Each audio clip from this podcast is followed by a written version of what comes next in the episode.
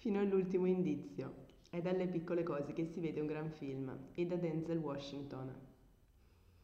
Sono le piccole cose che contano, sono le piccole cose che ti fanno beccare, sono le piccole cose che ti fanno a pezzi.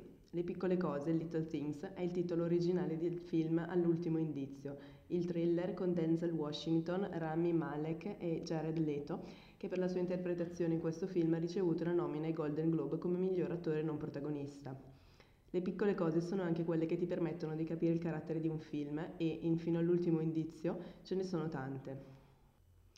È uno di quei film che saremmo andati a vedere volentieri al cinema e che ora arriva in Italia in esclusiva digitale da venerdì 5 marzo, disponibile per l'acquisto in noleggio premium su Amazon Prime Video, Apple TV, YouTube, Google Play, Team Vision, Chili, Rakuten TV, PlayStation Store, Microsoft Film TV e per il noleggio premium su Sky Prima Fila e Infinity. E siccome parliamo di acquisto noleggio, ve lo diciamo, è un film che vale il prezzo del biglietto. A dirigere c'è John Lynn Hancock, The Blind Side, Saving Mr. Bang, The Founder, che ha anche scritto la sceneggiatura originale. Il vice sceriffo della Kern County, Joe Dick Deacon, Denzel Washington, Viene mandato a Los Angeles per un veloce incarico di raccolta di prove, ma finisce per essere coinvolto nella caccia a un serial killer che sta uccidendo una serie impressionante di giovani ragazze. L'indagine è del sergente Jim Baxter, Rami Malek, che chiede, aiuto a Dick di aiutar- che chiede a Dick di aiutarlo, anche se in maniera non ufficiale. Dick è uno di quei poliziotti che hanno un istinto innato, ma è anche talmente tormentato da fantasmi, traumi, da alcune situazioni vissute in passato.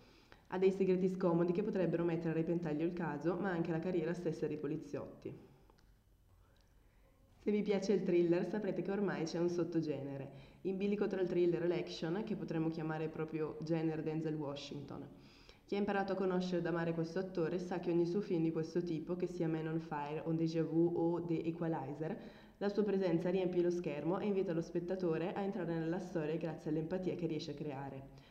Al centro di questi film c'è sempre un cavaliere solitario, duro ma estremamente umano. Denzel è incorruttibile, è deciso, ha doti fuori dal comune, l'abilità nel combattere o nella deduzione, come qui, sai che è dalla sua parte. Ti affidi a lui perché sai che ti porterà al di là del guado.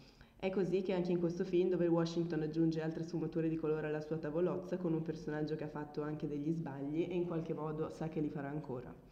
Un personaggio imperfetto, fallibile, non allineato e per questo molto vero. In quello che è un film di sceneggiature e un film di attori, accanto a lui ci sono altri due cavalli di razza.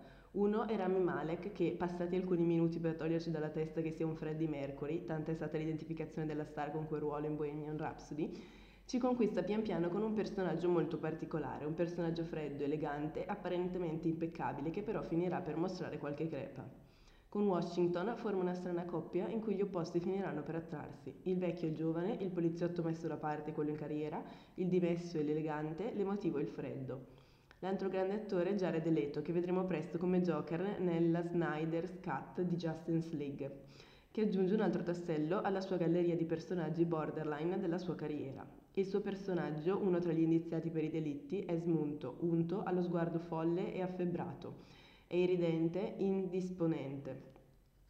Uno di quei personaggi che ami odiare, un po' con modi e aspetti molto diversi come il John Doe di Kevin Spacey in Seven.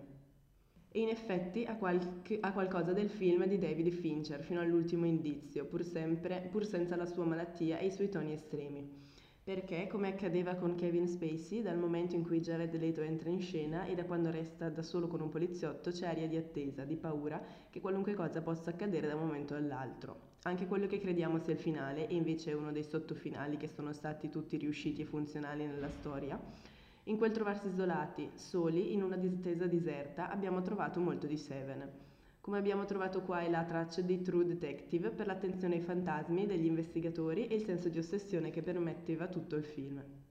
Una delle chiavi di fino all'ultimo indizio è proprio questa, l'ossessione, l'impossibilità di lasciarsi alle spalle un caso. Diventa la tua responsabilità, le vittime diventano tue, diventi il loro angelo e ti fai in quattro per far tornare i conti. In queste parole del Dick di Denzel Washington c'è tutto il senso del lavoro di un poliziotto, un lavoro da cui non si può uscire, che ti avvolge e non ti lascia più. In quello che è un thriller malinconico e crepuscolare, disturbante e ipnotico, ci sono sì tante piccole cose che ci hanno conquistato, come la scena in cui Dick, all'obitorio, parla con il cadavere di una vittima perché, come ci spiegherà in quel monologo, è sua. E lo capiremo da un'altra scena in cui, nel buio della sua camera, le vittime si materializzano perché non possono lasciarlo e lui non può lasciarle. Tra le piccole e grandi cose c'è il confronto diretto tra i due poliziotti e l'indiziato, carico di tensione, rabbia, fastidio. E quell'uso delle musiche, spesso il soul degli anni 60, che ricorda Dick quando in macchina ci usciva per spassarsela, mentre ora la macchina per lui vuol solo dire appostamenti e pedinamenti. Ascoltiamo in maniera ironica I Will Follow Him, quella canzone soul cantata da Little Peggy March, Petula Clark e Betty Curtis, una canzone d'amore che recita io lo seguirò, lo seguirò ovunque vada e gli starò sempre vicino perché niente può tenermi lontana da lui, lui è il mio destino. Se l'ascolti nel momento in cui stai pedinando un potenziale serial killer, cambia immediatamente significato e anche da queste piccole cose che si vede un grande film.